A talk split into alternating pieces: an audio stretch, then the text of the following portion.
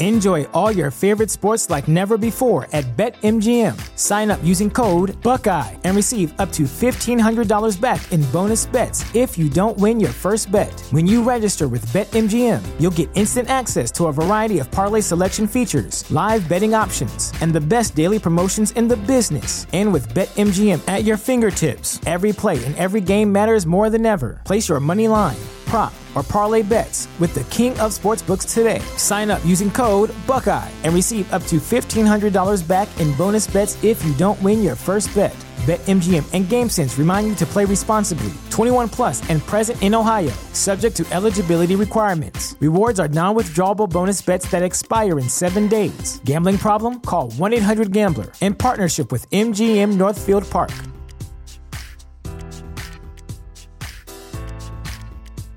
At Parker, our purpose is simple.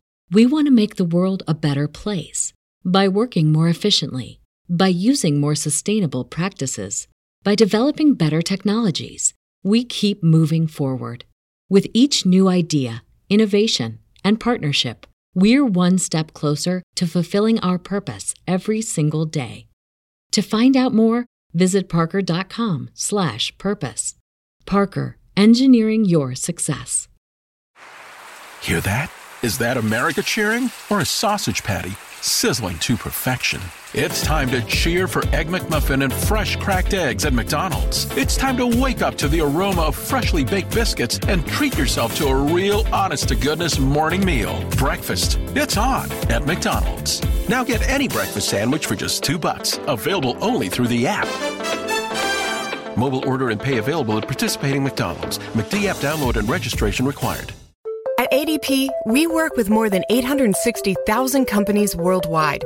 That gives us a pretty good idea of how to help businesses grow stronger. Whether it's through data insights that help you make informed decisions about building a team that works better as a team, or by keeping you ahead of thousands of changing regulations so you can keep ahead of everything else. Like building that better team. Grow stronger with ADP. HR talent, time, and payroll. It's the bachelor lifestyle.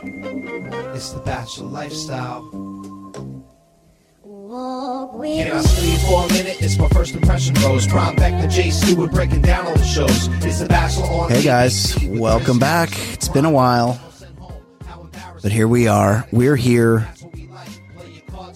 for the right reasons. You are listening to The Bachelor Lifestyle from theballerlifestyle.com. My name is Brian Beckner.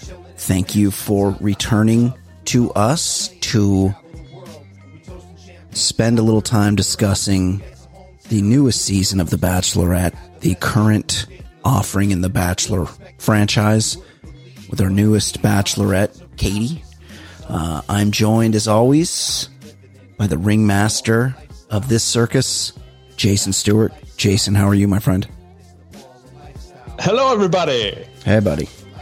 Hey, so uh, before we get into this brand new season of The Bachelorette, Yep. um, a lot of right reasons violations this season already. Who have really gotten in, into the right re- they're they're breaking it all out right away. yeah, it's one of those. Um, it's one of those seasons where if it seems like if Katie has her way, it'll be over in like three episodes because everybody's going home. Yeah. except the guys there for the right reasons. We all know that's not going to happen because it's in the show's best interest to keep the drama around. Yeah, they got to they got to get ten episodes out of this. The right the right reasons issue doesn't usually pop up till six or seven deep. Oh yeah, it's it's out. It's uh it's in the forefront of this season, but I don't know how many we've done. Uh, has to be over like twenty, but this um, is is a new era, and it's worth mentioning before we get into the uh, the details. And by the way, you know I've gotten a lot of tweets asking where where we've been, Have you- what's going on, Have you been inundated with tweets? inundated with tweets. A lot of direct messages. I forwarded you one yesterday. It's true. uh, I did see that. So, to all of those, uh, we're back. And for those just joining us, um, I need to let you know that, you know, publications out there have referred to this podcast as the Great White in a sea of bachelor podcasts. And you know, it's because it's because this podcast has a little teeth to it. It's got teeth in a world of uh, political correctness.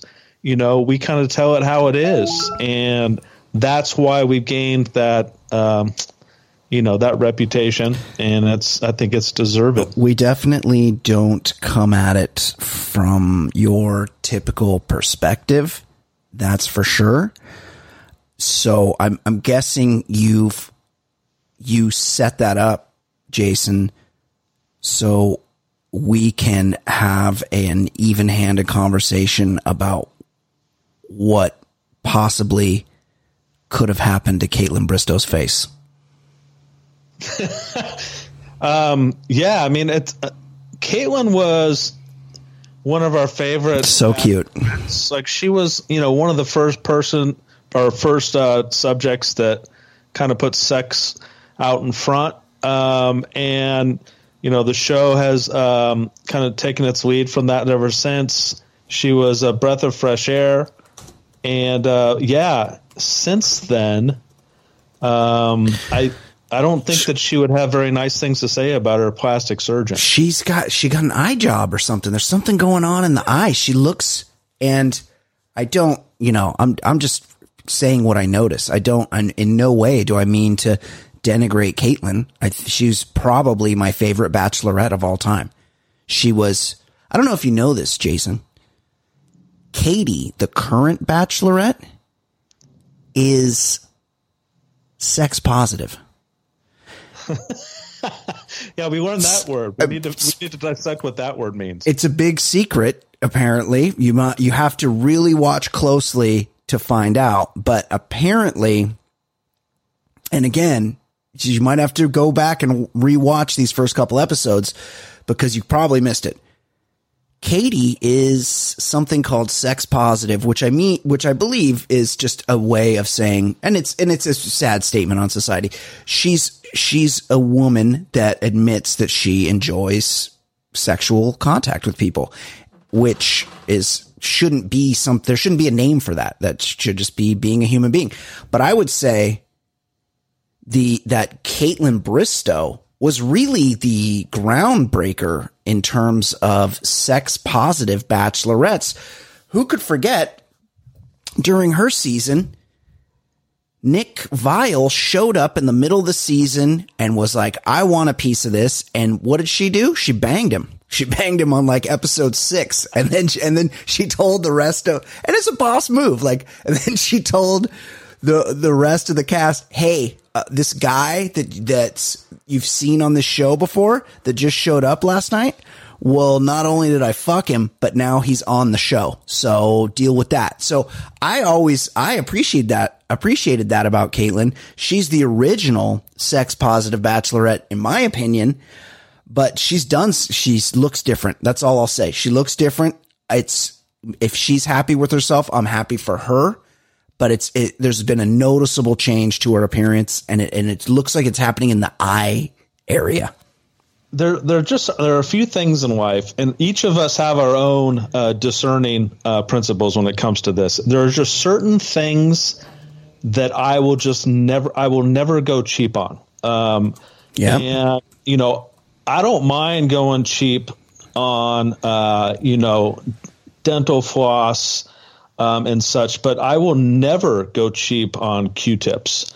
Uh, Q you should never go cheap. Q-tips are, are the brand, um, and you should never get the, the generic kind that are going to ruin your ears. Yeah. That's one thing I'll never go cheap on. Yeah. Plastic surgery is something you should never It's have true. to like It's true. farm out. Uh, if if if you ever say to your friend, "I just got a Groupon on Yes. some great uh, plastic surgery," Yes. uh, I would think twice about that one um, because that this is for life, and I, I think she may have gotten, uh, uh, you know, the on the cheaper side of the plastic surgery, which is it's not great. It's not a great look. Um. Yeah, and I want you know I don't want to location shame, but I believe Kaitlyn Bristowe is from Canada. Yes. And there's if you're if you're within the sound of my voice this is a psa There are only three acceptable places in the Western Hemisphere to have any kind of cosmetic procedure done. Number one, Manhattan, New York City. B, Beverly Hills slash Newport Beach. Three, Miami. And that's that's kind of like a that's kind of you got to be real careful with that. You got to be real real careful where you go in Miami. But that's it. You can't there's no there's no DC. They got they got socialized medicine up there, which I support. Everybody knows I'm a big Medicare for all guy, universal health care. It's that's how all modern societies do it, except for this one. But Canada, I don't think has any top shelf cosmetic surgeons in that country. That's all I'll say. Uh, now, I think we've spoken too much about that. People might already be canceling us. I'm sorry.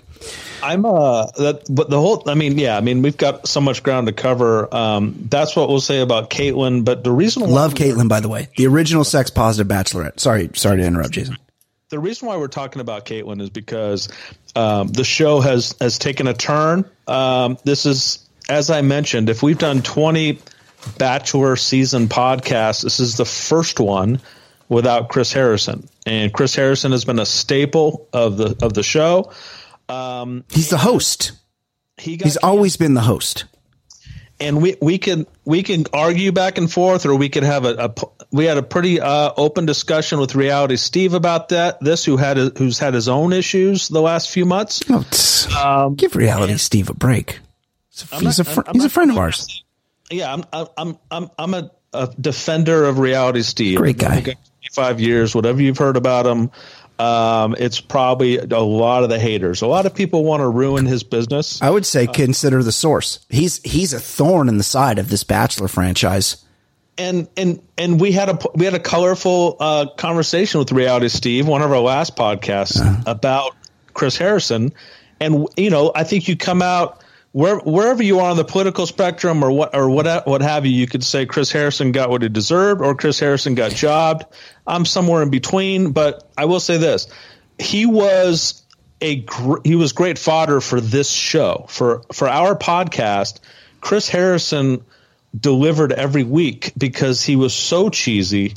He was so um, square. Yeah. He always, no matter how much he believed it, was trying to sell us on the fact that this show is about finding love, and he, yeah. and he, at every turn, company he would try man, us of that. And you and I would both laugh at him and make fun of him, which, uh, which makes for great podcasting. So I realized as Kaitlyn um, and Tayshia take over as the hosts of this season, they they're going to give us much less to talk about. Oh I my mean, god! There's not a lot to make fun of when there's just a couple of attractive females um, laughing and smiling along with the bachelorette uh, when they share scenes. I mean, you you had you witnessed the last the first couple episodes of this season. What do you make of Tayshia Kaitlyn as the uh, the co-host of this thing? It's I hate to say it. Well, I kind of vacillate. There's obviously doing less host cut in stuff and that'll change. This is the first season they didn't have they didn't have Harrison there and Harrison like a like a good character in a movie. Look, he's a pro. He knows what he's doing. He propels the story along. He gives you exposition. He explains things to the viewers and Tayshia and Kaitlyn they're just not there yet. That's not, that's, I'm not saying they can't be there. Eventually they probably will be fine as hosts if, if they continue to use them for that. It's just, they were kind of thrown into this thing quickly. Um, they, so there's been a lot of like cheesy, like fake, like when they snuck up on her at the beginning, ridiculous. When they were l- watching through the window, eating actual popcorn, stupid. Like there's going to be a lot of that throughout the season. And if you're cool with that, I'm cool with that. It's just, I don't think they're bringing a lot to the thing. And I would only say that it would be difficult for anybody in that situation. They can adjust to it. They'll be fine. I have a feeling they're going to, in some way, shape, or form, find like an actual like host. They're not. Yeah. The the former cast member thing, I think, is like uh, for the hardcore Bachelor franchise fans. I think they love seeing the old uh, cast members come back. I just saw where Nick Viall is making an appearance Yep. next week. For some reason, people still like that dude. They like they like the fraternity. So I, I see where the producers are going with with why they did it. I but I do think that there yeah there's something missing from like just a keeping this keeping this story going and explaining things to people who might not uh, be uh, you know you always want to have new viewers and I by the way this is a part of the, the grander discussion. The Bachelor is trying to uh, change or trying to evolve, and that means that they want new viewers. So, like more than ever, I think the show needs explaining. I mean, there there are people on the show, I think, that have never lived a day without the Bachelor being on the air. Like that's how old the show is. So I think the show kind of has taken that for granted, and they don't really stop and try to explain things. They they just assume the audience knows, but that goes against what this whole thing is. They Yep. they tried to shake it up, Yeah. and they're right in the middle, and it it feels like it's in the middle. Um, yeah, there it's it's a transition period for the show, and it's fine. You know, it's still it's still the Bachelorette. Like it's not so different. It's a little bit different, but it's not so different that it's not uh, that it's a different show. You're still watching the Bachelorette, and it's you know we should get into that. We're, we should talk about the new Bachelorette. So I saw something today that I thought was weird. There was a story in one of my favorite publications, People Magazine, and I don't know if this is a made up thing, but this is probably, this could be anybody, so it's not made up. Katie has said she's been inundated with social media, uh, tweets, probably Facebook messages, Instagram, most of all, DMs. The people are just saying, like, she's kind of too beat to be the bachelorette. And I do not agree at all. I think she's cute. I don't, she's not, you know, she's not a bombshell like Tayshia, but she's, she's cuter than I, I would say the majority of the bachelorettes. She looks, she's got a, a very like, um, girl next door type of look, which is what they're going for on the show. I would, it would never occur to me that people would be the, that the, the chatter around the social medias would be that Katie is not cute enough to be the bachelorette. What do you think about that, Jason? I think you and I both talked about her when she was um, a cast member on the last season. I we think she has a great personality. She um, she's attractive, and uh, lest we forget, she's the first cast member to ever bring a vibrator as a prop. That's right. I believe it was a dildo. Dildo, might- it might have been a vibrator. I don't know. sex, any Sex toy. It was a sex toy. You might get at uh, at the erogenous zone in, on uh, Harbor or not uh, on Chapman uh, Avenue next to Cal State Fullerton. Oh, right. Sure. Yeah, any sex toy you might Is get that there. is that anywhere near the off-campus pub, Jason? Yeah, no, it's it's about a quarter mile from where the off-campus pub used to be. Been- I think now it's like an Applebee's. Whoa, whoa, whoa, whoa, whoa! The off-campus pub no longer exists. Uh, for, I mean, I I want to say 15, 20 years. Wow, wow! Because I've been to the off- off-campus pub. I don't don't recall the reason, but I thought it was. I thought it had used to be an Apple Applebee's. It was kind of the shape of like a Chili's or an Applebee's. You're te- you're telling me now that it's reverted to its original form and is back to an Applebee- Applebee's. Breaking news! Any listeners in the Fullerton, Brea, Anaheim area that can give us an update on the off-campus pub? We're all ears. Yeah, please do. Yeah.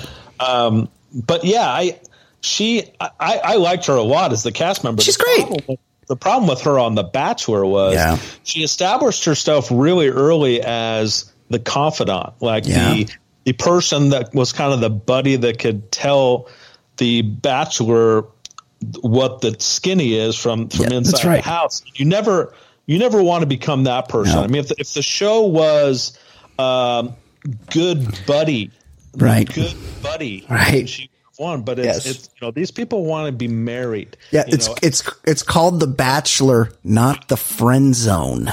Yeah, exactly. Mm-hmm. So she she became that uh, at some point, and her uh, her fate was set. She finished what was it like sixth or eighth in last season, and then she was cast for this season, which, um, as Reality Steve has pointed out, that that onto itself um, brought criticism from the show. Right? Totally. They got they got they got this like this huge um, th- this this huge I guess. Um, criticism because they were clumsy with with bringing out the first black bachelor. They Yeah. were clumsy in how they handled the actual um, winner. What's her face? Rachel. Uh, they were clumsy with how they handled this whole transition. And then the first thing they cast is like the eighth place finisher, white bachelorette, which they got criticism for. And then Yeah. they overcompensated for that by casting the first um, or the second black bachelorette, Yeah. Michelle, which we're going to see this fall. Is just a bad look all the way around. What they should have done is just stuck with their original bachelorette and just gone said, "Hey, we're committed to being more diverse." And if you look at this season, the contestants there's a there's a great diversity of of contestants. I mean, anybody that goes back with this franchise knows that there was a lot of for lack of a better word tokenism early on in the show where there would be a couple of black contestants and they would hang around for a few episodes. Right. and that and uh, everyone knew eventually they would be they would be sent away without a rose. And that's just and it was didn't matter if it was the bachelor or the bachelorette. That those days are gone no, there's all sorts of different, and that's the world we live in. And a, a lot of it, I think, is a credit to this generation of people that they just don't see race in the same way, which is great. So it's, you have a whole diverse mix of contestants. You have all different kinds of races of people and it just doesn't matter. Anybody could win the show. It doesn't matter. And, and that's great. So rather than like shoehorn in and say, Hey, look, well, we're also having a black girl. Like that was a mistake, I think, to them. That made them look worse when they should just organically just include all different kinds of people. Exactly. So Yeah. to, to sum up Matt's season, then we'll start talking about this episode. But to sum up Matt's season, uh, the first Black Bachelor, um, the show made the announcement right after um, George Floyd and everything that happened with that. They just said Matt is our new Bachelor for next season. Okay, without putting a whole lot of thought into it, they just did it, which is fine. Yeah. Um, but they they ha- they kind of haphazardly did it. They half-assed the whole thing, and there was no follow through. Um, they and what what they realized at some point was that wow, um, this show has been a juggernaut, and it's made a lot of people a lot of money.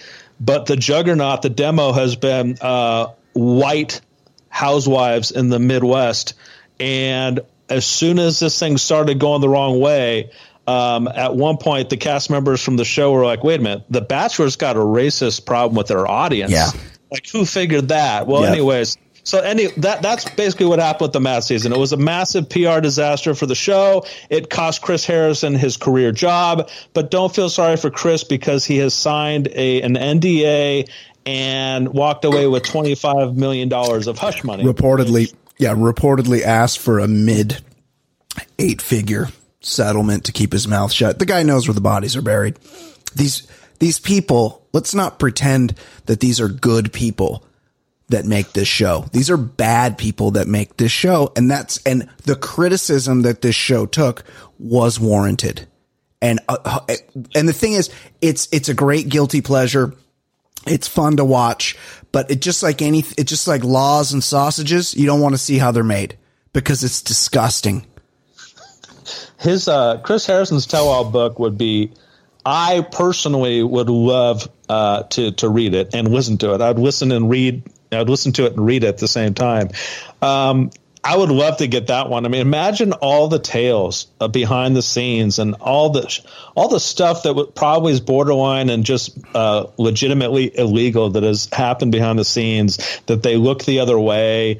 They kind of yeah. they threw some money at it to go away. I would love to know all that, including including my, one of my favorite subjects uh, which member, which cast member on each show was the paid actor to just br- come sure. in and stir shit up? Well, I don't, I don't think they started doing that until more recently. And by and by paid actor, it's just a casting thing where they go, "Hey, we're bringing in somebody that we're bringing in some people who do, have no chance of winning the show, but we're going to coach them up to to disrupt." Right? The cast to be to to talk shit, to stir it up, to get some good TV. You don't want a bunch of wallflowers there. It doesn't work. You have to have people that are willing to mix it up. And so they juice it to that extent where they're like, we'll bring somebody in. In this season, it's clearly Carl. Is that his name? Carl the plant. The mo- uh, yeah, the motivational speaker. Absolutely. Yeah. Uh, he does some obvious things, and we'll get to it in a little bit. But so um, let's go through this really fast because you and I, you know, just to explain things to our listeners um, who aren't privy to my my Twitter feed, you know, Brian chose to t- take a vacation uh, during the f- premiere week of of The Bachelorette, which you know it's a rookie mistake. He wow. obviously didn't look at the wow. TV schedule uh, before he made his family vacation, wow. and that's fine. But yeah. the problem is you know, we got to play some catch up here. So yeah, um, yeah. So, so it's let's get through this really quick. Two two episodes have come out, and then there will be. I'll, this will drop. If you're listening to this on the day it drops, The Bachelor's on tonight because this will drop Monday morning, and so then there'll be another Bachelor, and then we'll catch up with you this week. Um. So here's the deal. Um. You know, every single season of this franchise begins with the limo uh, people pulling up in the limo, and the subject always says the exact same thing, and it without fail. And Katie falls into this one too. In the interview with uh, with Kaitlyn and uh, Tayshia, she says they say how you know how you feeling right now, and sh- and the subject, almost as if they are legally compelled to say it, says, "I'm excited." but I'm a little nervous too. Yeah. Yeah. like, and they have to like laugh, like saying that you're nervous is some yeah. kind of hilarious, hilarious thing.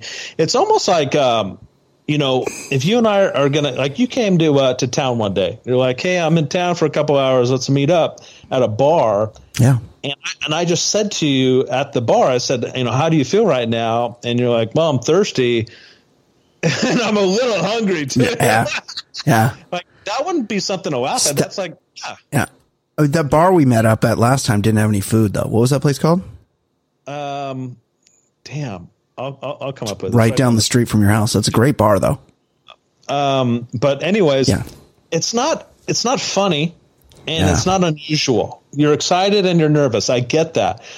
I don't know why they constantly have to mention it as if it's some kind of taboo thing. But anyways, um, Katie's excited and she's nervous. And then she made the comment, I've never dated this many guys at once before. I mean, how many people have dated 30 guys at once? Right. Yeah, I, I don't care how uh, pro sexual you are. Uh, 30 people at once. That's, that's, a that's kind of unrealistic unless you're on a show. Well, there was we talked about this on the the baller lifestyle, which I know you listen to often. There was recently a man in Japan that was actually put on trial because he had been dating 30 something women and told them all he had that his birthday was a different birthday for the gifts. Oh, that's that's a that's a great idea. Is it? Is it? That's, I mean, it's a great idea if you could pull it off. If you could just pull it off for one year, it's a lot of work. That's thirty plus gifts. So what you're saying is, um, unless this guy in Japan is cast as the next Bachelor, it's really No, tough for anybody unlikely. to say. It's unlikely. I've had experience dating thirty people at once. There's uh, every single one of these guys, and it's the same every season. Although there's there was something I don't, you could tell me because you pay closer attention. There was something I noticed about the introductions this season that just stunned me. First of all, there's they all say the same thing. You look amazing. Hey, all right, you look amazing. Almost every single one of them, she had to say, "What's your name?" right. They don't. Here's how you meet somebody. Hey, oh my God, you look amazing. I'm Brian. You say you say your name to the person. You never. They never should have to ask you your name. You're introducing yourself to them. Hello, nice to meet you. This is so exciting. I've been wanting to meet you for so long. I'm Brian. Let me let me tell you what that's about. Okay.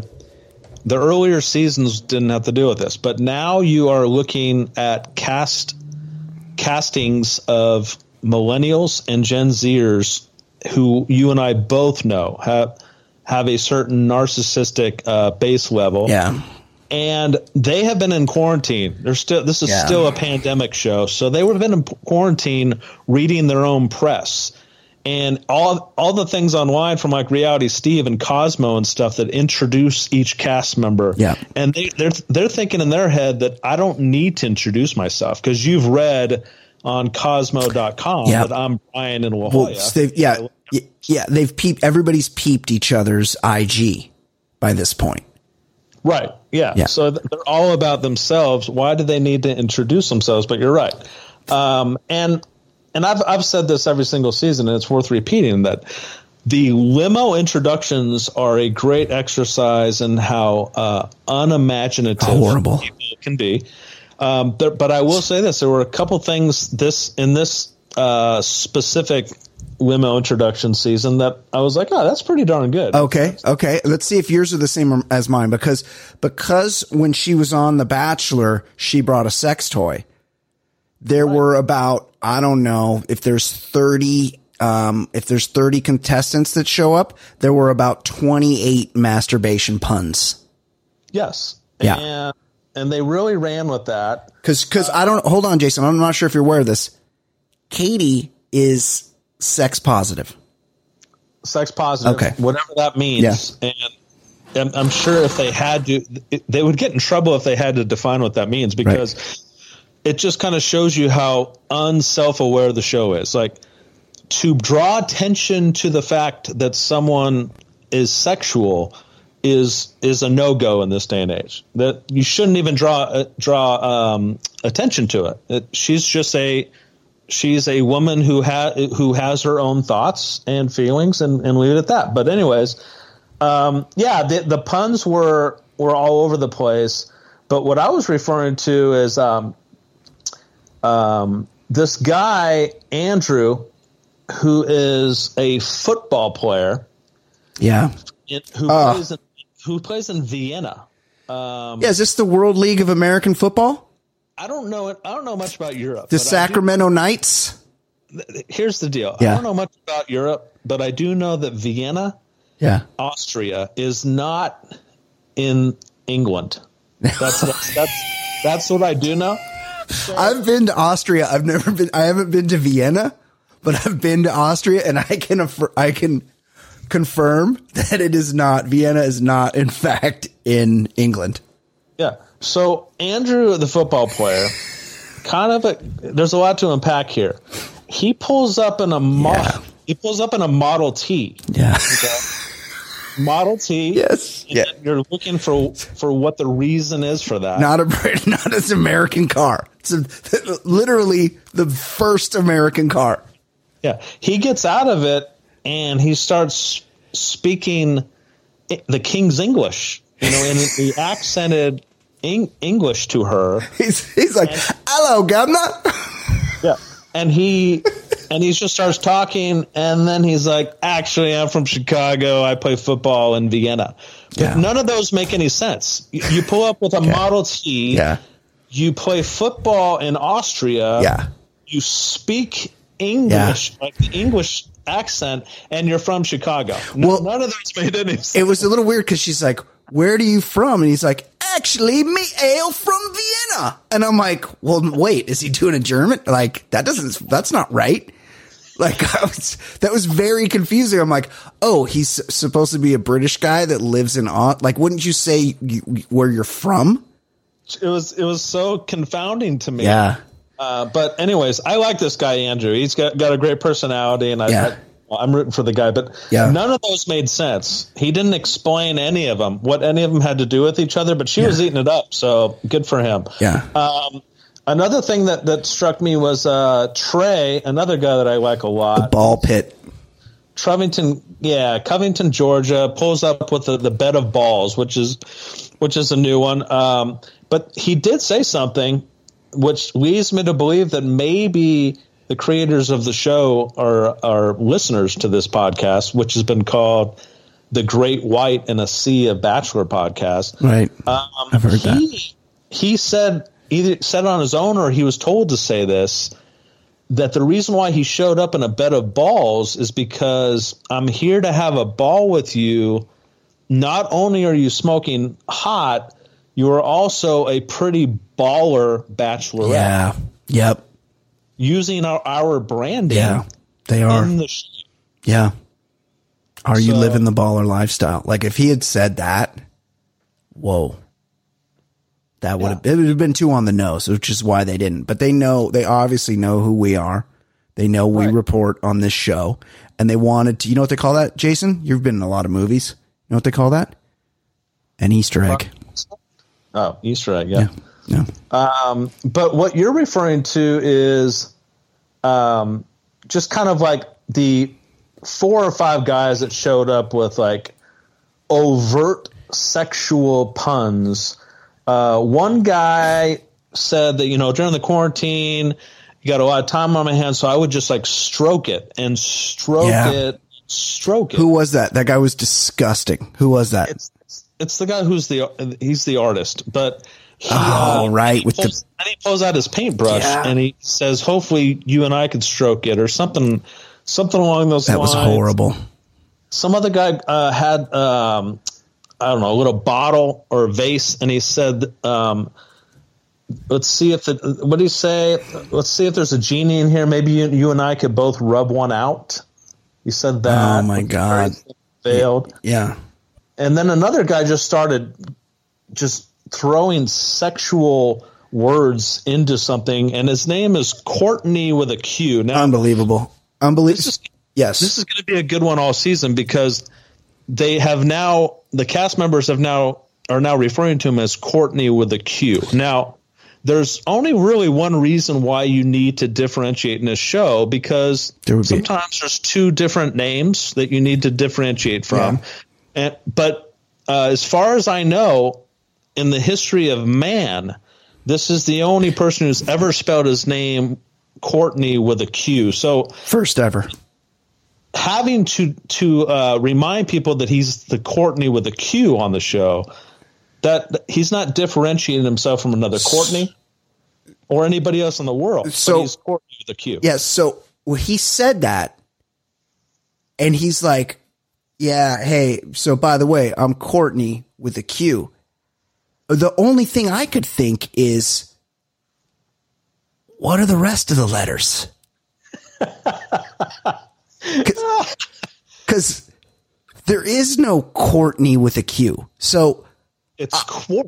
Uh, it's in quart. Drink, drink quarts of, of liquid. Yeah. Yes. It's it's it, it's quart in the sense of I used to buy a quart of Pabst Blue Ribbon for 89 cents in the 90s at Circle K. That's that's that's how he spells his name.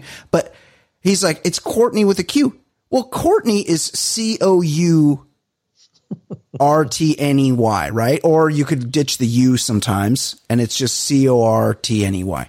But you throw that fucking Q on there, and I I'm gonna need some help with the whole rest of it. Like he should be like, "Hey, by the way, I'm Courtney with a Q, U A R T N E Y," because that's that you need that. You need the whole thing to understand it. Like you, you have one of those names. You, this is a perfect example. Yeah, if you were in a group of people, we were in a just we were at church or something or a church group, and you stood Yeah. up and you said, So I wouldn't be Brian- caught I'm dead. Brian with an eye.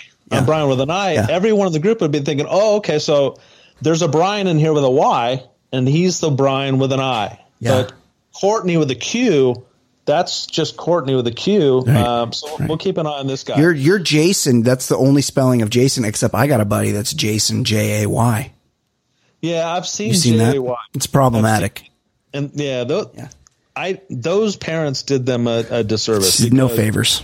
no one's ever going to spell their na- or no one's ever going to spell their name correctly. Like I, I often like if if I go into Starbucks and say Jason, they're always going to spell it the way Jason is spelled. Right. But if I'm one of these kooks that their parents named with the J Y, for a lifetime you're getting Star, Starbucks cups with the with the traditional spelling, and to me that's that's embarrassing. It is. It's it's a problem. I'm Bri- I'm Brian, so it's always I or Y. So this is where the app kind of fucked me up because the app's got your name on it. Because I would just go and they'd be like, "What's your name?" and I'd be like Randy, and they'd put Randy on the cup, or I'd be like Carlos, and they put Carlos on the cup because there's only one spelling of those names. right. But now I go, they go, what's your name? Carlos. And then, then I go to pay for it and I hold up my phone and there's, says, hi, Brian, right on my phone where you pay for it. Yeah, you're screwed. That ruined it. So hold on. I got a couple. Can I get to my arrivals that I thought were good? And by good, well, one was, one was insane. This guy, and we'll, we'll, we'll get to him more later. It's this guy, Andrew from San Diego. Most people from San Diego are problematic. I'll just tell you that. Having, having grown up here in Southern California, it's, San Diego gets kind of uh, a free pass because it's not really a real place, but it kind of is. Like people from out of town go there on vacation and like see people used to go to SeaWorld and stuff. So they're like, oh yeah, San Diego, it's real laid back. No, there's a lot of fucking monsters in San Diego. I've, and I've met them. I've hung out with them. I know these people. Andrew is one of these guys. There's a, there's a lot of bro culture in San Diego, and they don't get credit for this. I've gotten, I've almost had to had to throw hands fighting over cabs outside of the Murph back in the day because there's a lot of fucking assholes that go to, that used to go to the games there. That said, this guy Andrew's one of them. He's he's problematic later in episode two, but in episode one he shows up and he's one of these guys. He didn't say his name, and then you know what he says to her, Jason? People tell me I have a nice smile. Who the fuck says that? Who's what? How is that your opening line? Like, how is that how you introduce yourself to somebody? First of all, you don't, you let her form opinions about you. You don't come in talking about you. You never talk about yourself. You talk about her. You say what you notice about her. You don't tell her what people say about you because that just tells me and her that all you're thinking about is your fucking self. Andrew, and we learn later that, that that's who this guy is. Uh, by the way, by Yeah. the way, let's let's try to differentiate. I know there are people that listen to this podcast that don't watch the show and they don't care about this. It's not Andrew, it's Aaron. It's Aaron. yeah. So there's, Sorry. there's a couple Andrews. There's The too Andrew many guys. Chicago, and then Yeah. the Andrew from Newport Sorry, Beach, who's yes. a lawyer. But then there's Aaron in San Diego. Yeah, he That's what I'm who does about. who does play a big role later on. But like, if you noticed. They did not go too far outside of California for this. Now, Yeah. I guess we haven't explained this. Tell us what what the venue is for this season. So I didn't know. At first, I thought it was a different venue, but it appears they're in New Mexico. They're in they're in an isolated location somewhere in the near the mountains of New Mexico. On in at a, some resort, some Hyatt. and wh- when did you? What did you think it was? I thought it was the Wigwam in Phoenix, Arizona, because of the architecture. Oh, okay. Yeah. But um, I don't know if you go up and down the cast. If there's 30 guys, 26 of them are from California. So they they they couldn't for whatever reason they they couldn't go outside the state. There are a ton of guys. so Yeah, c- COVID. five people from San Diego metropolitan area. It's probably hold on. I got. I'm. Gonna, I want to look at the cast while I'm doing this here. But here's the other thing. here's the other guy, and I don't even know if this guy is still there. But this guy, this guy showed up, and I don't think I've ever seen, and, and he'll never win. And he might have already gotten sent home. But one guy showed up with the fucking absolute smoothest rap with chicks I think I've ever seen in my life. This guy was called Gabriel. And oh yeah, he, he He was the cruised. one that hugged her, right? Hugged her and sniffed her. Yes, he cruised up. He was not nervous at all. I don't know if he was on beta blockers. I don't. He's probably just a narcissist and didn't give a shit. but he fucking walked up there. He's from Charlotte, North Carolina, and he's not like the best looking guy. He's not the coolest guy. Also, he's got my least favorite job title of all, entrepreneur. I'm looking at him right now. But he walks up and he's like, "Hey, what's up? And like just the body language is like just real chill. And he's like, nice to meet you. I'm Gabriel. He's like, you look amazing. He's like, listen, he goes, we just come through so much to get here. It's just everything's been like so intense. And he goes, this, the world is crazy right now. And he goes, I just, I just think people just need to hug a little bit more. And he goes, can I show you one of my favorite hugs? Oh. And she's eating it up. She's like, yeah, please show me. As if there's fucking multiple different hugs in the world. There's only the one hug. And it's th- this is so layered because he's inviting, he's making her ask for the hug and he's, he's offering it like it's something special that he's brought and he wants to give it to her. He's, like, Hey, let me show you something that I brought that I, I think you might like to know about. And, he, but he's not being too creepy where he's like, Hey, um, can I check your back molars with my tongue? You know, he's like, Hey, can I squeeze a little ass here? He's like, you do it like this. And then he just goes in and he gives her like a long, just regular ass hug, puts his arms around her and just pulls her in and just fucking squeezes her in tight. And then he lets her go and he might give her a little peck on the cheek and he's like, Hey, I'll see you inside. Okay.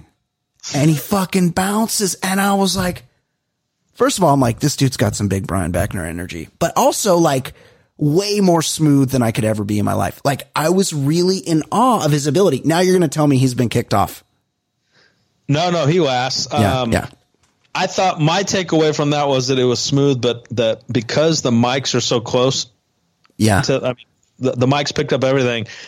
There was a lot of heavy breathing Yes. that could have been interpreted Yes. as pretty creepy because he took deep breaths as he was doing Yes. it. Yeah. But uh, but she turned around and gave the co-hosts the thumbs up. Yeah. She was she was into it. And, it was the- now. Now he's never going to win the show because he's too, way too much of a player. Like that was that was a player status. That's the kind of girl, the guy that get he goes home with a lot of girls and he has like you know he, he's dating a girl for like a week at a time but he goes through a lot of women because he's just he's just too much of a player. He's just too smooth. And so she's never going to pick him on this show. He's never going to win. But he he she definitely if it was just if it was if she was just going to be sex positive for a night if the show was not the bachelorette it's um fuck one of these guys fuck one of these 30 guys tonight he would have won that show for sure 100% And um and by the way, she turns around and gives the thumbs up to the co-host. Very lame part of this first show.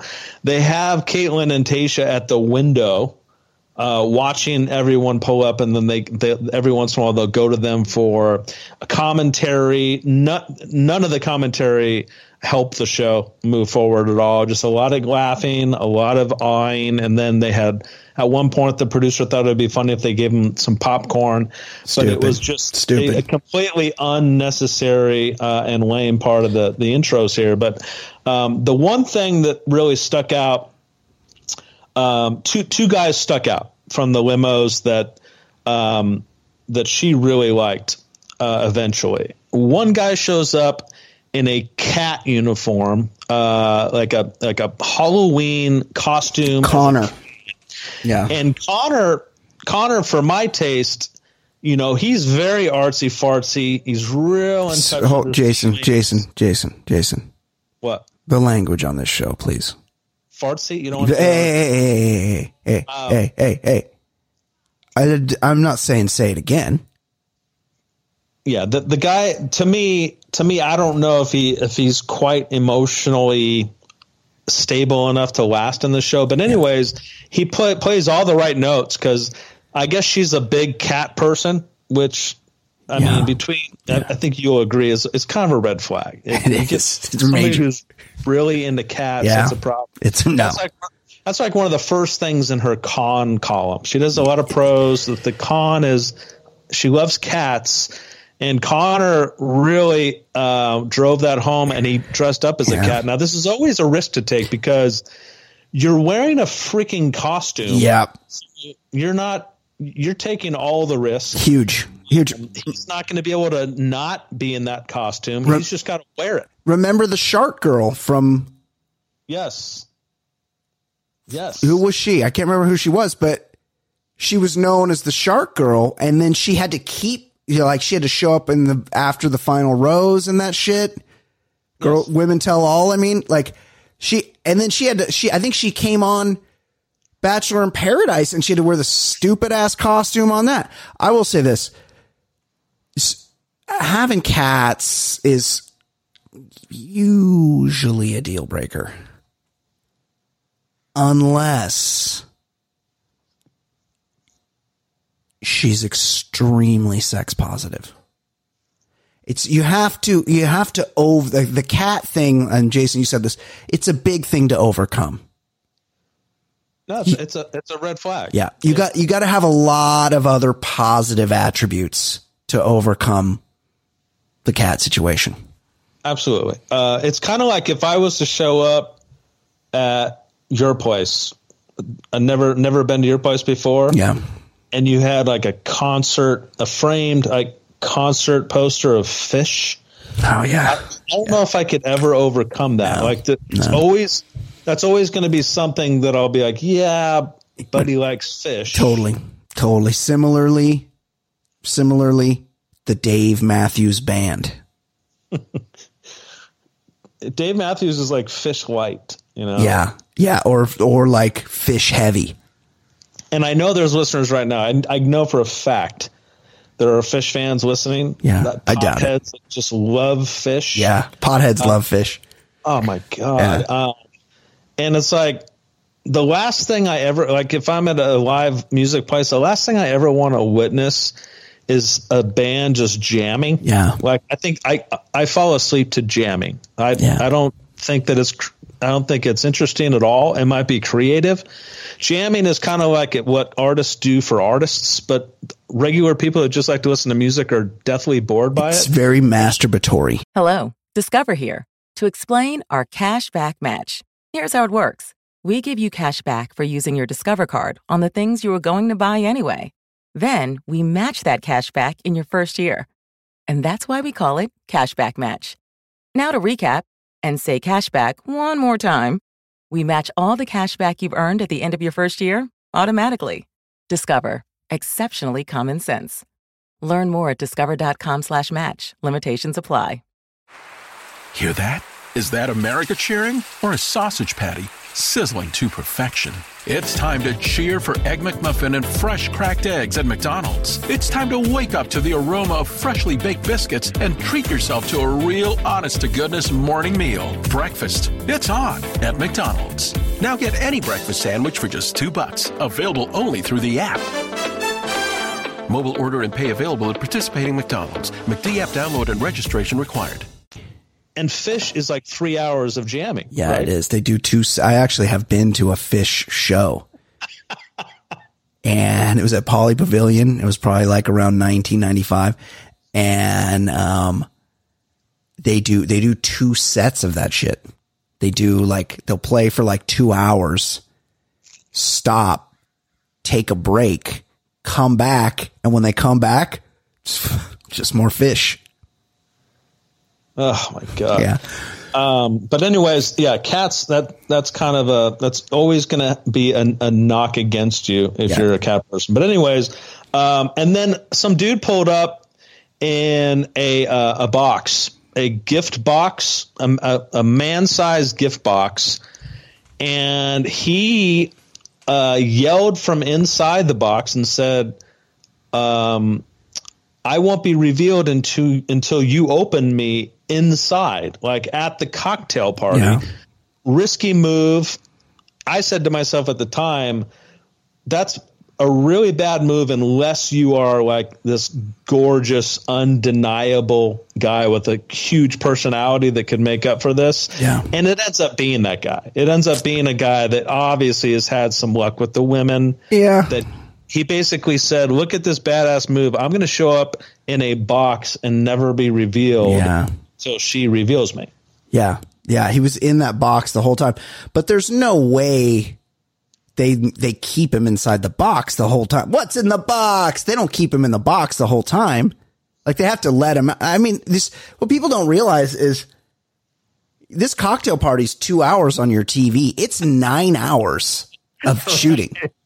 Yeah, yeah, no, no doubt. He's, he obviously was was let out and off camera for you know drinking drinks or whatever. also, also, this poor Katie, her fucking her nipples had to be icicles. This, this is New Mexico in the in the fall when they shot this, or the winter, or the winter. It was freezing. You could see how cold she was. the entire time. Yes. um, it was it was kind of it was off putting. Like everything she had to say, she had that shiver thing going on. Like she was nervous, as she said, but she was freezing cold as well. Yeah. And then um, a guy that did show up at, out of the limo that uh, we're going to talk about a lot over the course of the season, I'm sure, is Mike, another guy from San Diego. Um, in the little vignette that they did to introduce a couple of the guys, he was a baseball player. and, and ever ever since then, and I think online he's he's uh, called a gym owner, Right. GYM owner. Yeah. Um, and he's a virgin. He lets you know that in the vignette. yeah. Um, and good looking guy. He's he's really put together well. Um, but he's he's the virgin of this season. Yeah. He's 31 years old. No. Nope. Sorry. Nope. 31. Can't be. and he signed up for the Bachelor, where the Bachelorette is quote unquote sex positive. Yeah.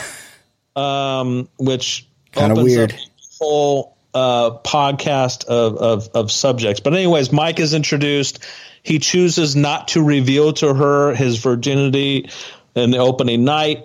Um, because I think the producer said, let's save it for the first group date, which was all about him. Yeah. Um, anything else from the limo intros that you want, or do you want to move on to the roses here? Um, no, I think that's, I th- well, the one guy showed up in an RV Oh, yeah. and she was like, she was like right away. First of all, I think this, this might be our first age discrepancy on the show. Cause hold on. What was his name? Uh, I forget. Motorhome guy. Uh, Cause he, I think he says he's like 31. yeah, no way. No way. Um, Thirties for sure. he, and he, yeah, Jeff, Jeff from And it's his. It's his motorhome. Yeah, she's like, uh, your RV is just creeping me out. Like she was like disgusted that he showed up in a motorhome. And I don't even think she could see the Chiron below his, below his picture because the guy's job is surgical skin salesman. Now hold on. I mean, I get that that isn't important. Somebody's got to be, you know, people need skin when they get burned and stuff, and you know, and surgeries and whatnot. So it's not. I'm not meaning to make light of that. But also, the guy shows up in a creepy ass RV. Everybody's seen Silence of the Lambs. A great big fat person? Is he's like, you know, he's luckily um, Katie is not a size 12, which is Buffalo Bill's ideal size for the skin suit he was trying to make.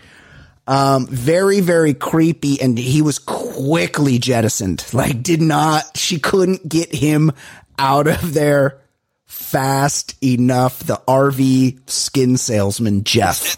It's, it's one thing to pull up in an RV. That was kind of unique. It's Yeah. one thing to pull up in one. It's another thing to take her back into the RV once the cocktail hour starts. yes, it's just scary.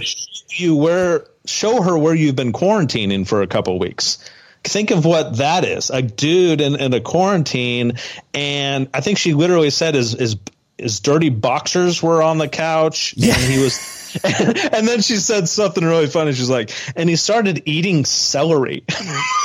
Oh, she could she could not be less impressed by it. But this his decision to take her back into the RV, that was that's that's sealed his fate. problematic. Um, but anyway, so uh, your your kind of typical cocktail hour. It was kind of a a cocktail hour uh, by numbers. Um, if you've watched this show enough, you know exactly what this is. Um, her telling Tayshia and Kaitlyn it's going to be overwhelming, and then Tayshia telling her empty advice like go with your gut instinct or something stupid like that.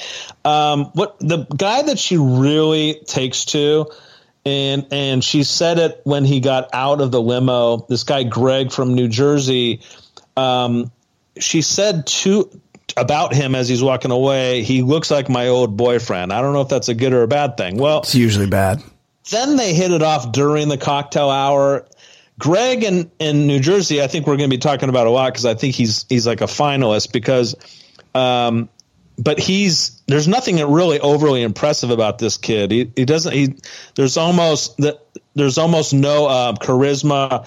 He's not a big personality. He's shy, but she likes him a lot. He seems like a good kid, but he there's just nothing um, impressive about the guy. Um, but she ends up giving him the first rose. Um, there were a couple, you know, first kisses. I think the cat guy, the guy that dressed up as the cat, Oh yeah. also moved in for a kiss. Oh, dude, they were smashing face. She got her, she got his fucking cat nose makeup all over her. Her they had to redo her makeup, dude. She had cat makeup all over her fucking face. They smashed. I never, I never comment on the way people kiss because kissing is pretty generic. It's not, you know, it, there's, there's only a couple ways to kiss. But he, I hate watching this guy kiss. Like, Yeah. it's disgusting. I remember Wow. when I first saw uh, Tom Cruise kissing Kelly McGillis in, to- in, in, in Top Gun, it was less that he was um, kissing her, more that he was eating her lips, like opening the mouth, a lot of tongue, a lot of a lot of eating instead of kissing. This is how the cat guy uh, gets down. And it was so disturbing to me. I had to li- I had to turn away. I didn't want to watch them kiss, as you just pointed out Yeah. they were just all over each other, Yeah. but she was eating it up. She Yeah. loves this guy. No, I, um, I'm well. We'll get it. We'll get in, into it more because they had a date, and I'll, I'll talk about it more then. And he went in for the kiss again, and I said, "Oh my god, we're gonna have to see this guy kiss again." And he does the exact same thing. Well, no, hold on. No, I'm, t- I'm sorry. I'm talking. I was talking about Greg. Con. She she and Connor redo the kiss. That's yeah. and I, I did not want to see that. It was disgusting. Yeah. Um, but anyways, um, and then the, like I said, the guy from the box reveals himself. He's fine. We learn about this Karl dude. who We have you and I haven't talked about real briefly. Karl from Miami is a motivational speaker. I'm convinced he's the paid plant actor. You you lessen the language and say that they're just cast members that are coached up a little bit more Yeah. aggressively. Yeah, they're picked. They're they're picked to stir it up. The um, who's the one that I really liked from Nick Viall's season? That was a real mess. Courtney. Courtney was a good one. I always thought Chad Johnson played it right. Chad- there was a yeah. obvious one last season of The Bachelor that was just over the top. Was What she her- also a Katie? Uh, maybe. Yeah, I- I, mean, she, she was just obvious. I like that it came out. She was supposed to be 28, and I like that it came out during the season that she was um she was an actress from L.A. And they're like Katie Larson, comma 39, comma like You're right. I love that. So this this guy Karl, he plays he plays all the notes that you're not supposed to do. Like he's really open about the fact that this is a competition, that he's trying to win each stage, and it's him against the rest. Just shit that you sh- you shouldn't say because it makes you a target. And then you know by the end of the of this uh, first couple episodes, he's the one that is the real shit stir by the end of, the whole thing. But he just comes off as pretty. Um, unbelievable, not believable from the very get go. He's just too over the top. He, he grates on people's nerves. Uh, just kind of the typical, like I said, the cocktail hour is kind of a, a, a play it by numbers thing. She gives the first impression rose to this dude from New Jersey, Greg. Nice enough guy, fine. Um, and then she sends home uh, the people you thought she would. The RV guy didn't make it. No, uh, no surprise. Yeah. Um, she sent home like only like three of thirty or something. It, it is sent home a lot. It is really humiliating. And there, there was one guy. Well, all the shorties were kind of were kind of stressing it. You know, like it's just all these guys are like six three and strapping. Not all of them. And then there's this one guy, Hunter from Houston, the software strategist yeah. And he's fucking just fucking dripping with flop sweat the whole time. He's really freaking out. And he has reason to freak out because Hunter is ugly. Like he's not a handsome guy. So like it's like, oh, he, and, and you know, a lot of times they'll like they'll pull misdirection on you where they're where somebody will be freaking out about going home and then they then they end up being safe. They get give them the last rose. But sometimes somebody will be freaking out about going home and they will go home. And, and i was like oh this hunter guy's out of here. He's, he's short. He's not handsome. He's got that like gape mouth thing where his uh, mouth kind of open like, why doesn't your mouth close, dude? Just close the old mouth up. Uh, so he, but he made it. He made it through the rose thing, which was kind of stunning to me. Like, I well, thought for uh, sure he would leave. I think that, um, as, when we went back to the house, by the way, um, they determined who the first one-on-one date was, which is a really big deal. And this never happens in this show, so it was it was uh, something of note she gave she gives the first date to the first impression. In other words, yeah. uh, not only did he get the rose and didn't have to sweat out the rose ceremony, this guy Greg gets the first date of the season, which uh, they almost never do. Now, does uh, she get to? I never. I guess I never really thought about it. The Bachelorette doesn't pick who gets what fucking date. Uh, who knows? Yeah. Um, I, I, just know that um, if they had to like put a name on this, like if you got the DVD version or something, it would be um, Katie and Greg. Uh, Dad's dying. That's what this uh, segment would be called. Yes. Dad's dying. It was. Well, it was, yeah. You kind of you kind of spoiled it there, but yes. Much less a date as it was a chance for Katie and Greg to talk about their dads that have died. Well, hold on. By the way, yeah. parents dying is nothing funny or anything, but I will say not. this: um, it was it was like eight to twelve minutes of this is how I feel about my dead dad, which I guess I don't know. I, I just think that there's a cap on that when you're trying to to uh, you know wind down and watch a show and, and let some steam off. Um, I think it's very sad. I've lost a parent myself, but yes. I just don't need eight to twelve minutes of it. Yeah. So, but we should we should set up how it went because they go on a they go on a camping date, right? And she's like, my dad used to take me camping and fishing. Correct. And so the, she gives him, and he and Greg from New Jersey is looking like a real bitch on this camping date. She's like, hey, and look, I don't camp. Jason, and that's a choice. I do that by choice, but I have camped.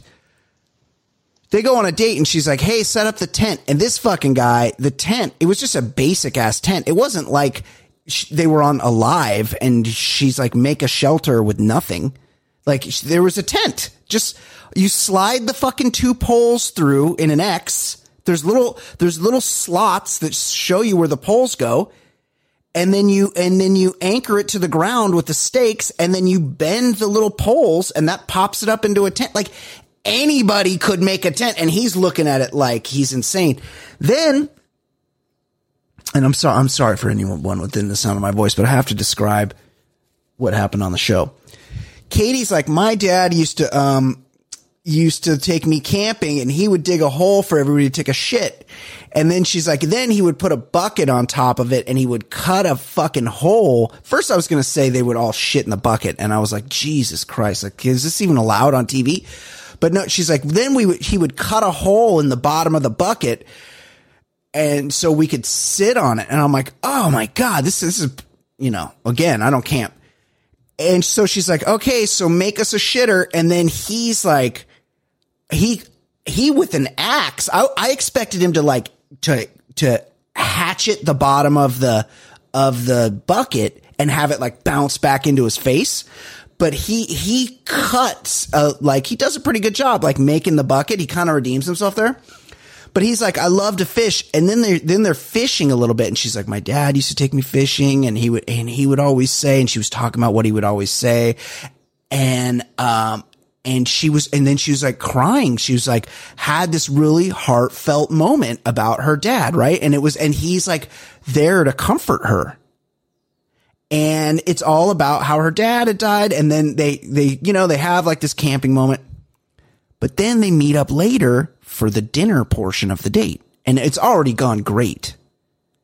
But Jason, this dinner, I'm going to go, right out on a limb right now and say this show is over. Greg is the winner of this season of The Bachelorette. There's no doubt in my mind, unless something changes remarkably. Because they sit down to dinner and he's like, I got to tell you something this day meant so much to me. And the reason it did, because Katie's dad died like 10 years ago. He's like, because I also lost my dad like two years ago. He's like, we went to the Giants game or the Mets game. And then the next day he told me had stage four cancer and he was dead like months later. And he's fucking crying, Jason. And she is, she's comforting him and she's crying too. And it's like, they've gone through it again and he's, he's now having to share this this thing that he didn't want to bring out right away, but he's he feels compelled because they have this bond. Like they've both gone through the same thing recently and they're bonding over it and they're both crying back and forth and it's real. He's trying not to cry, Jay. He's looking away from the camera. He's, it's like he's overcome with emotion and she feels that she's crying too. The, these two bonded in a way I have never seen on this show. It was so authentic, so realistic. I cannot imagine her feeling anything close to what she felt with Greg with another guy this entire season of this show. What did you think? Yes, it all it all went that way, and I think it went that well for him, and and and it was um, extremely touching and it was sentimental and hard not to shed a tear. Um, the timing of it was strange. I get you just said that he was hesitant to say it earlier. My thought was that he had probably several hours during the day to reveal that this little fact of yeah. I lost my father too, uh, but he he chose to do it. But she, over, but, uh, and Jason, Jason, there's no one more cynical than me. I, to- I totally agree. Like everything's a work. Everything's made up. I honestly got the feeling that she was so going through it that it wasn't really, he realized it wasn't appropriate to share his grief with her at that time. Interesting. He, he just let her like have it and he just listened and like let her feel what she was feeling about missing her dad. And then later he was like, okay, now it's like we're back, we've composed ourselves, we're having dinner. Now he's like, I have to tell her. I obviously I can't let the whole night go by without saying this. This is such an important detail. It would be weird if I didn't say anything. But he knew not to say anything when she was confessing her just horrible grief about her dad eventually. And maybe he was like thinking of it and just didn't like couldn't get it out at the time but I did I didn't get the sense that he had like saved it up to use later just because of the fact that he was so incredibly really emotional when he finally did share it. Yeah, no, I don't think he was disingenuous. Yeah. I, I'm just going to choose to think that the producers asked him to save that for the like to just to complete Could the be. arc Could be. story. But yeah, you're right. Not the whole thing went as well as it could possibly go, and then um, so much so that they went out to sit on the uh, the back of her pickup, and fireworks came. There were f- f- Yes. fireworks. They're like, show. what's that? What's that?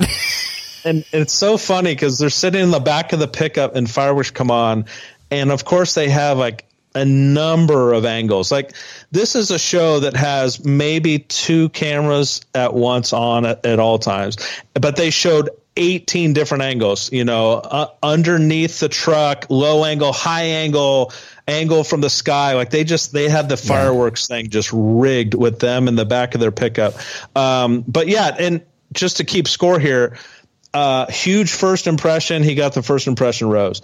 Uh, then he gets a first one on one, and then he hits a home run on the one on one. So yeah, I mean that he's definitely uh, the leader in the clubhouse. I think he's a he's a finalist. Um, I, I will say this: I'm not impressed with him from like just a like. There's no there's nothing interesting about him. No, Um, I, de- I definitely, yeah, I agree. I definitely wouldn't fuck him. I'm not interested in, in him whatsoever. He's not even in my top 10. But here's the thing: Yeah.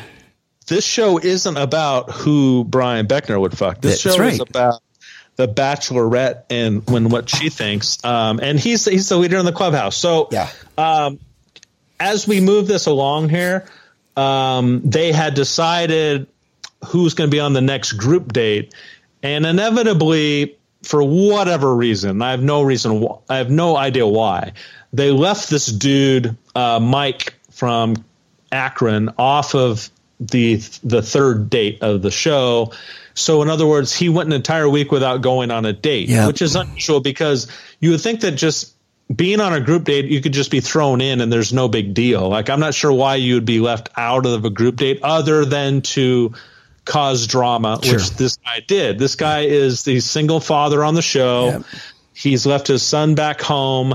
And he says for the first time that it's killing him not being with his son. Now, you, the normal person would say, you signed up for a show that you are going to be away from your son. There's a two week quarantine. You're going to be away from, you knew what you were getting into here. So there, I mean, to cry about it seems, uh, useless, but you know, they cast these people specifically because they're drama queens. Um, so the third and final group date of the, of the, uh, show, we talked about the virgin being the star of the first group date. The subject of this group date is Aaron from San Diego, who you had mentioned prior to. Oh my God. He, he has a rivalry, and the rivalry is with this guy named Cody. And they're not supposed to do this on the show. Yeah. And I tried to get some information from Reality Steve, and he didn't have any, any information for us. Cody and and um, and Aaron from San Diego knew each other. I don't Yeah. know what what circles they ran into. I don't know what their social circles were, but they know each other so much so that Aaron pulled Cody aside at the original cocktail party and told him, "I just want to let you know that I don't like you." And then it kind of left the viewer kind of like, "What? How does he even know him? What does that even mean?" Well, it's revealed in this episode that they go back to San Diego in some capacity. They know each other. Aaron has told Cody to his face he doesn't like him. So what do they do? They uh, they create a date where guys have to mud wrestle. Um, Very homoerotic, uh, very Top Gun volleyball scene-ish, Yeah. where they're they're wrestling in mud, dudes, and It's um, gay sex would be less gay than what they were doing. They get in a pit of mud. They dress like cowboys, shirtless in cutoffs, and then they get on their knees and wrestle each other. they have cowboy hats on. start off on your knees, and you can only win if you're lying on top of a guy for a couple seconds. Two, yes, two guys blowing each other looked over and were like, "That's super gay what they're doing over there." They're like, "Oh, so good, We're good." like two guys with each playing with their mouths on each other's balls. Were like, "That's the gayest thing I've ever seen." What's happening over there?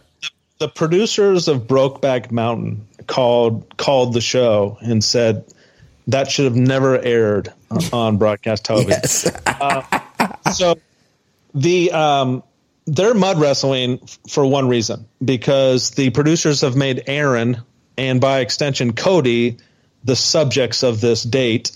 They of course saved Aaron and Cody for the last mud wrestling match of the of the date and they go at it. Everyone's commenting on how overly aggressive they are. Obviously these two have a have problems with each other. Katie says on camera, I need to get to the bottom of this. That was not just regular competitiveness. And of course, she um, gives the trophy or the big buckle or whatever the hell it's called to Aaron, not because he was a better wrestler than anybody else, but because she needs information and the show said you need to put this on Front Street. Yeah, I, I hated this whole thing. I mean, if you got an Aaron and a Cody in the first place, just get rid of both of them. You don't need any Aarons or any Codys. Aarons and Codys, they go home right away in my world. You just get rid of them right away. It's the nature of this show. Um, Yeah. You know, you'll always have cast members. Um, it was said in this episode, you know, all I want is no drama. Let's just no drama in the house, guys. But Yeah. little do they know that the only thing that the producers want is drama. Yeah. So there's always they're always going to be playing this same note. We need drama back at the house now.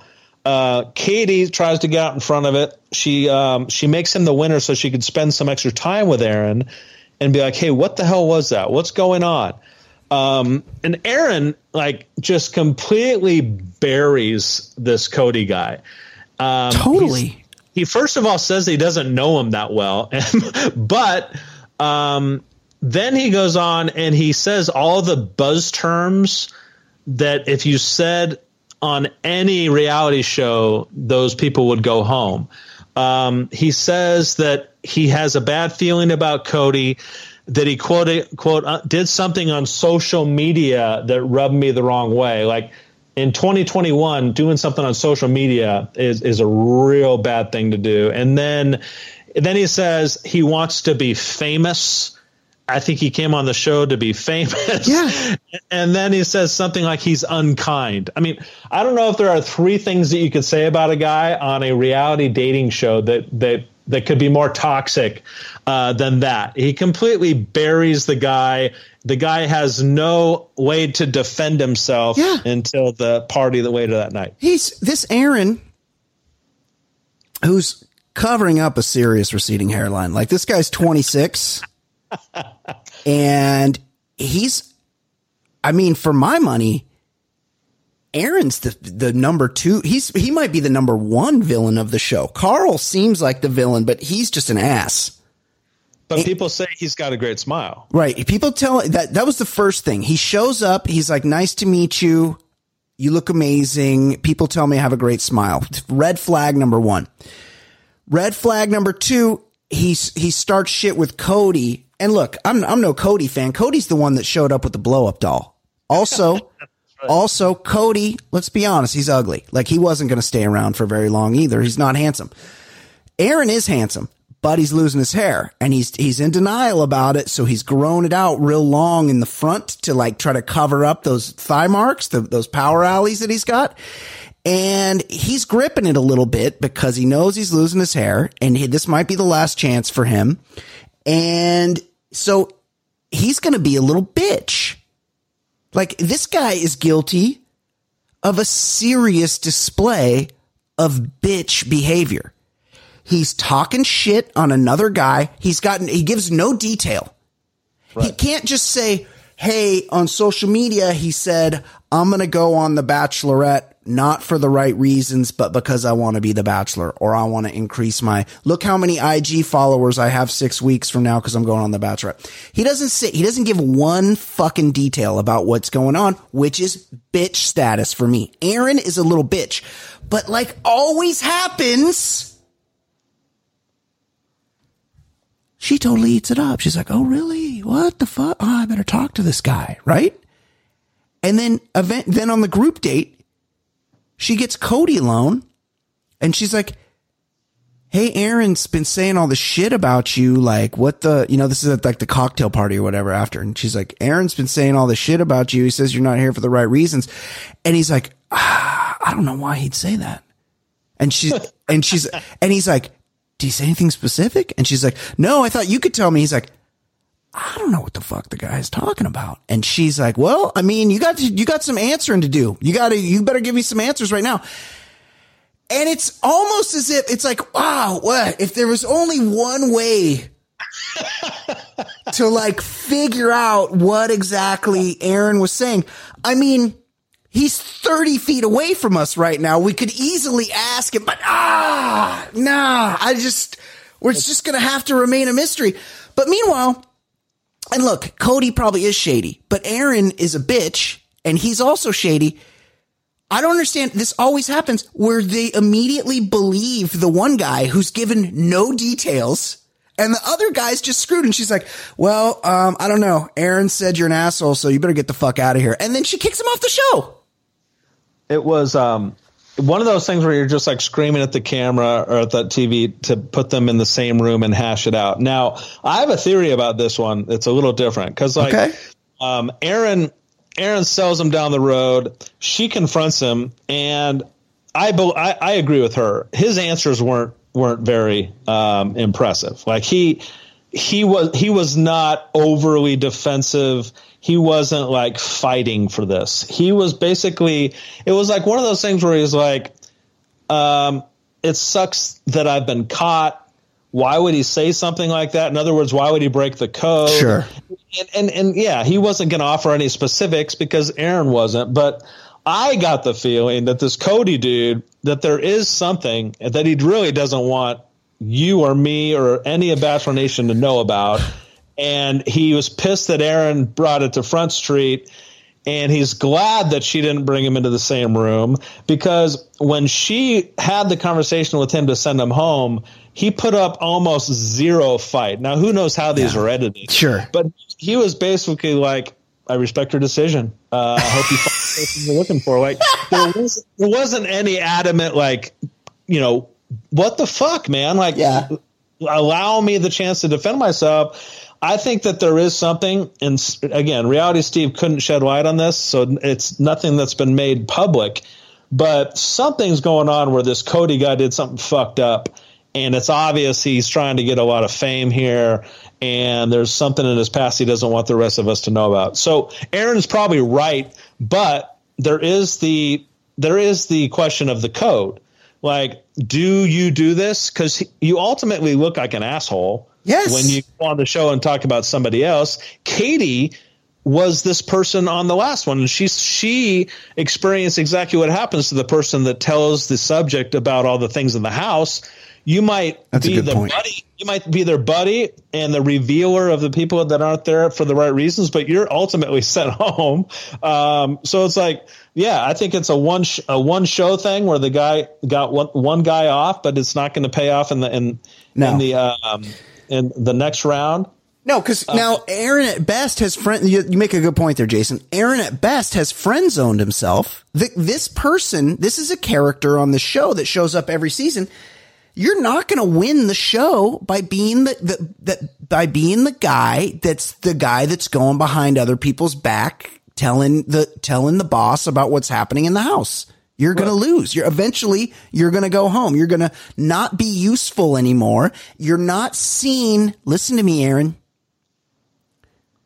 You're not seen as a man. She doesn't look at you and go, "That's an alpha male." Right. She looks at Gabriel, who walks up, could give a fuck about anybody else, looks at her and goes, You look fucking hot. You look like you could use one of my hugs. You want to try one out? Like, do you think Gabriel in this, in the, in the, the, the of 500 years of time would ever give a fuck what Cody posted on social media? that rubbed me the wrong way. Right. That's, yeah, so, that's not, that's not a man's reaction. That's and, a and, beta reaction, Aaron. And like taking kind of like a global look at this thing. Yeah. You have that there is a generation of people that have grown up on The Bachelor. Instagram has become what it's become. Um, it's there is there is going to be an element of this show every season of people that are here to raise their profile on social on. media. Come on, it's that, it's a gift. It's, it's, a given that that's what this is. That's if, exclusively if you, the reason to go on the show. It's the, the only reason to go on the show is to elevate your own profile to like, th- to think that anybody's there to find love, like that, that left in fucking Andrew Firestone season. Okay. Well, Andrew and Jen were the last ones there to find love. Right. But Katie is quote unquote shocked that people are there for the wrong reasons. Sure. She said that in this episode. She was the one that was selling out all the people that weren't there for last season. It's like she's she's obviously very sensitive to this, but she is in a generation of people that have grown up on this show that this is what the kind of given is. There's going to be an element of that. And by the way, it's for you the subject to figure it out. Like the one dude that won the show that ended up being an asshole who had a girlfriend, the musician, I forget his name. He was like disgraced from the show. He won it. And then they found out that he had been dating a woman and he was only on the show to raise his profile because he was a musician. That was, that's on, that's on the person that chose him. Was it Hannah?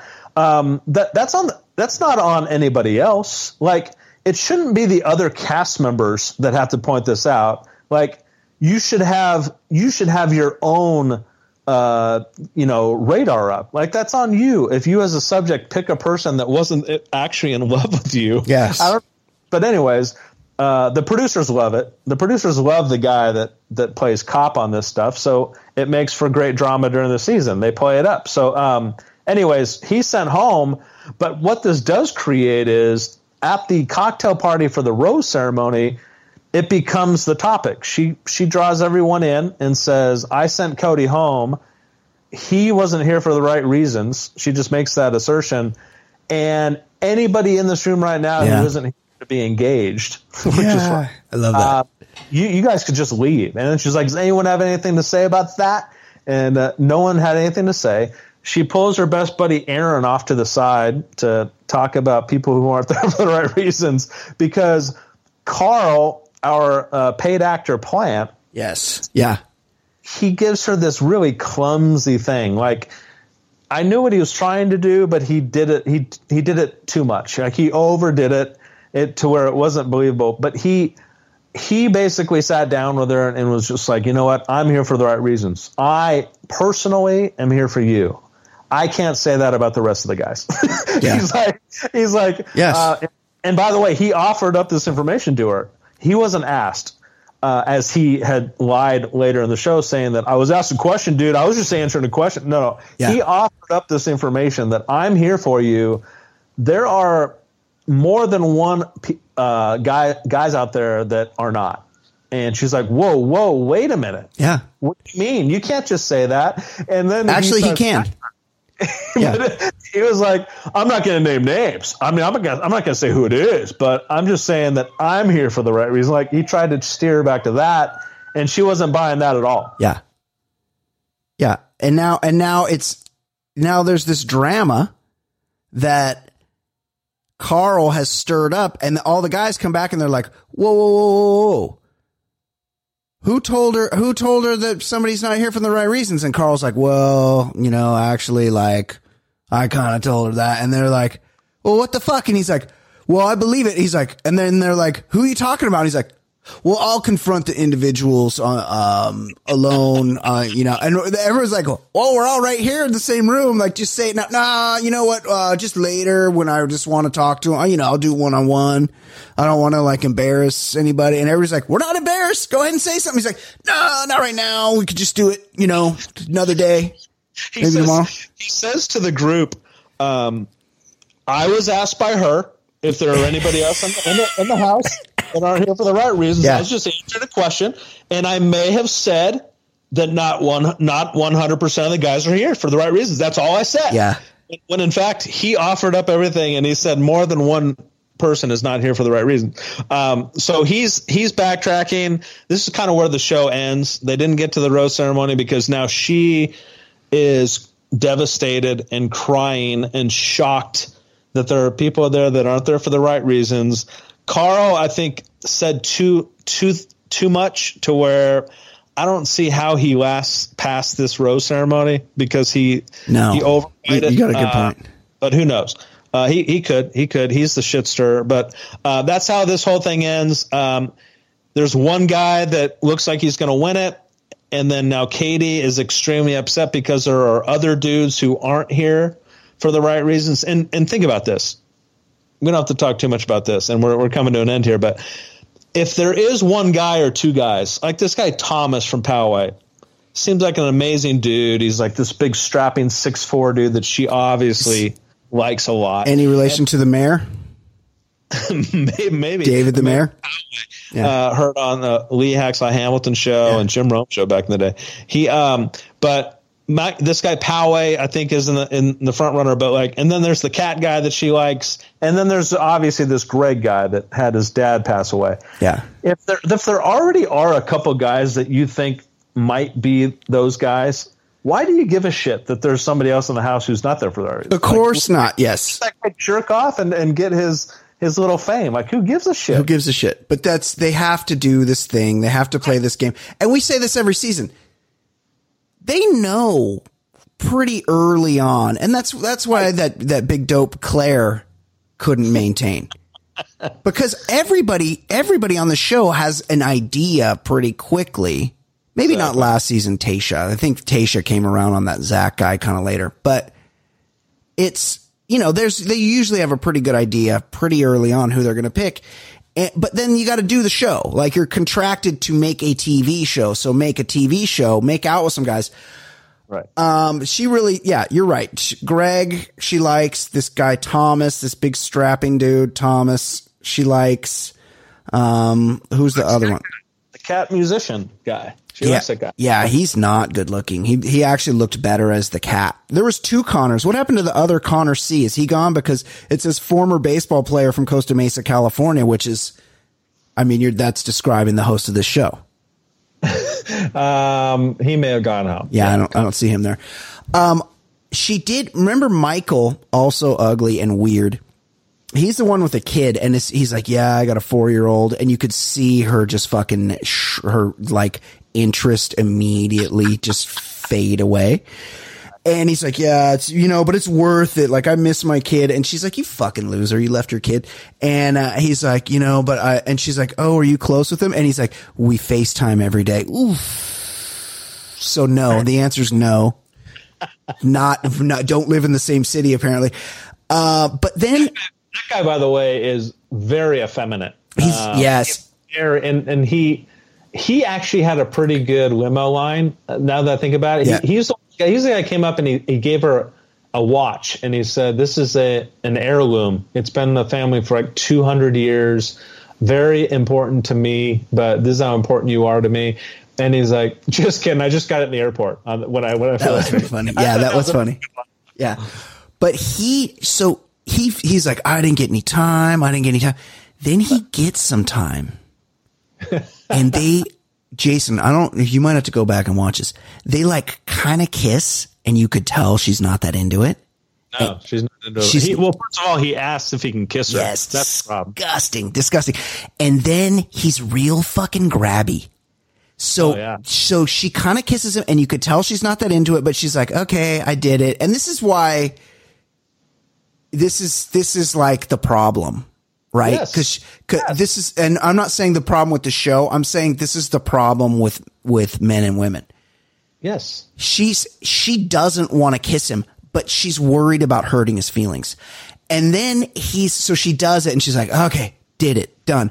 But then he's like real still like real grabby. He's like reaching for her legs and like reaching over and his his hands never stop moving and she's like kind of playing playing it off like she's like just trying to hold hands with him, but really you can see she's playing defense. She's like kind of like whacking his hand away every time it comes near and he can't like stop reaching for her. And it, it made me really uncomfortable and it made me think, oh fuck, it would really suck a lot of the time to be a chick because she, she should just be able to say, Hey, can you stop? Can you not do that? Because uh, this is, does not feel good to me. Please don't do that. But she doesn't, she's trying to be polite And it's fucked that she thinks she has to do that because I could see it. And if I could see it, that means she's feeling it. And it was a weird moment. I don't, I don't expect Michael to stay around very long.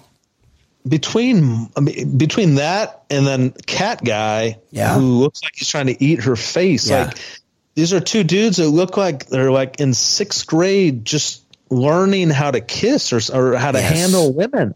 Yeah. Um, Oh, but yeah. very uncomfortable. Yeah, who was the who was the Boston guy too? Because she was into him, and that fucking accent is so trash.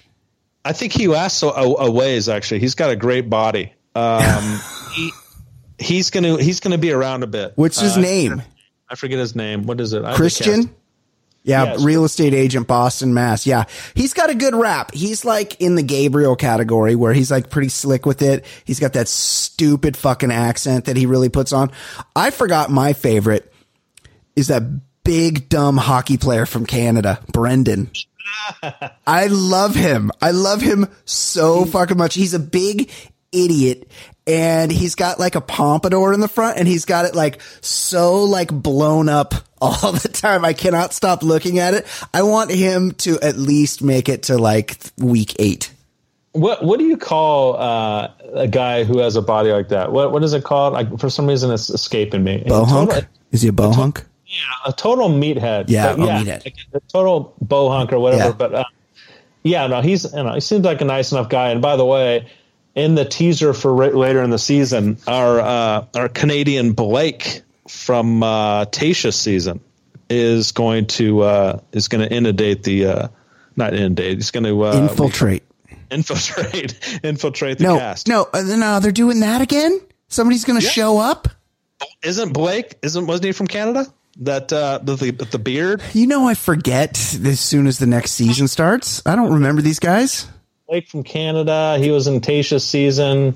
Um, but anyways, I, he he's going to be um, infiltrating the uh, the rest of the season. And like I said, next next week Nick Viall is going to come back. Like anyone needs his advice.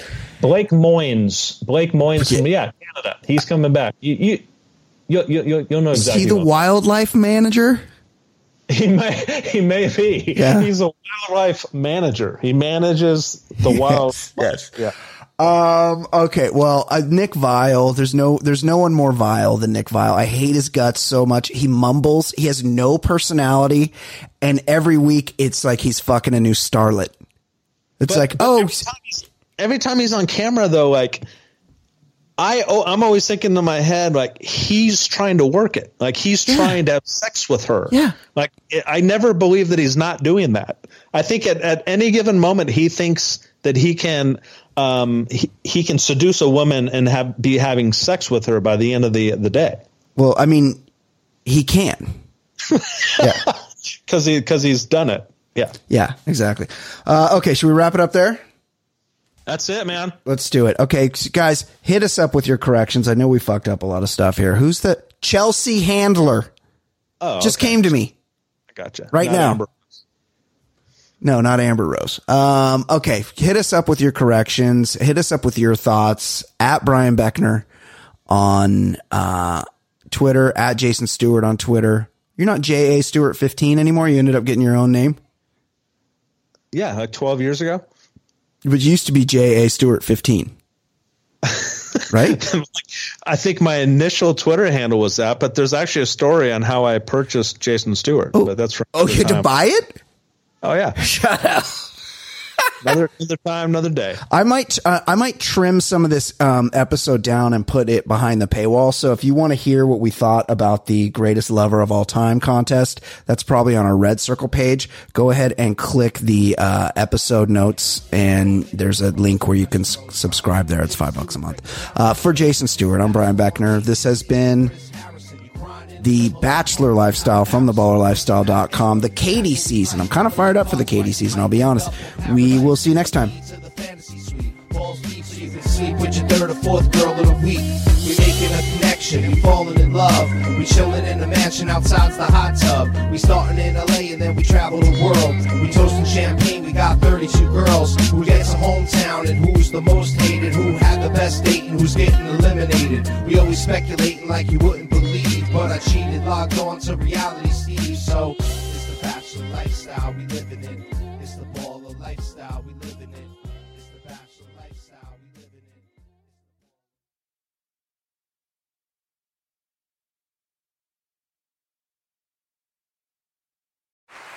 Hear that? Is that America cheering or a sausage patty sizzling to perfection? It's time to cheer for Egg McMuffin and fresh cracked eggs at McDonald's. It's time to wake up to the aroma of freshly baked biscuits and treat yourself to a real honest to goodness morning meal. Breakfast. It's on at McDonald's. Now get any breakfast sandwich for just 2 bucks. Available only through the app. Mobile order and pay available at participating McDonald's. McD app download and registration required. At ADP, we work with more than 860,000 companies worldwide. That gives us a pretty good idea of how to help businesses grow stronger. Whether it's through data insights that help you make informed decisions about building a team that works better as a team, or by keeping you ahead of thousands of changing regulations so you can keep ahead of everything else. Like building that better team. Grow stronger with ADP. HR talent, time, and payroll.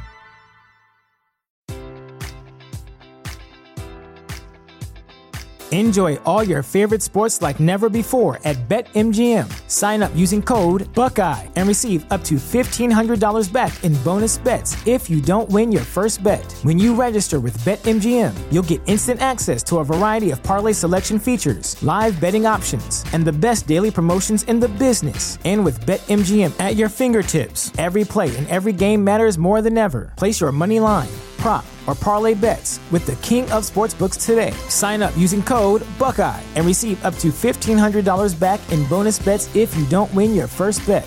BetMGM and GameSense remind you to play responsibly. 21 plus and present in Ohio, subject to eligibility requirements. Rewards are non withdrawable bonus bets that expire in seven days. Gambling problem? Call 1 800 Gambler in partnership with MGM Northfield Park.